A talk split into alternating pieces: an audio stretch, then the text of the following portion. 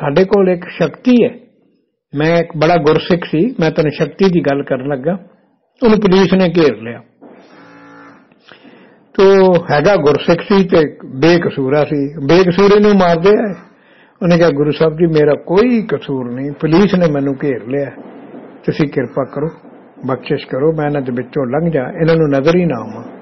ਉਹ ਵਿੱਚੋਂ ਲੰਘ ਗਿਆ, ਨਜ਼ਰ ਨਹੀਂ ਆਇਆ। ਉਹਨਾਂ ਨੂੰ ਲੱਭਾ ਹੀ ਨਹੀਂ। ਉਹ ਸਿੰਘ ਹੀ ਨਹੀਂ ਲੱਭਾ।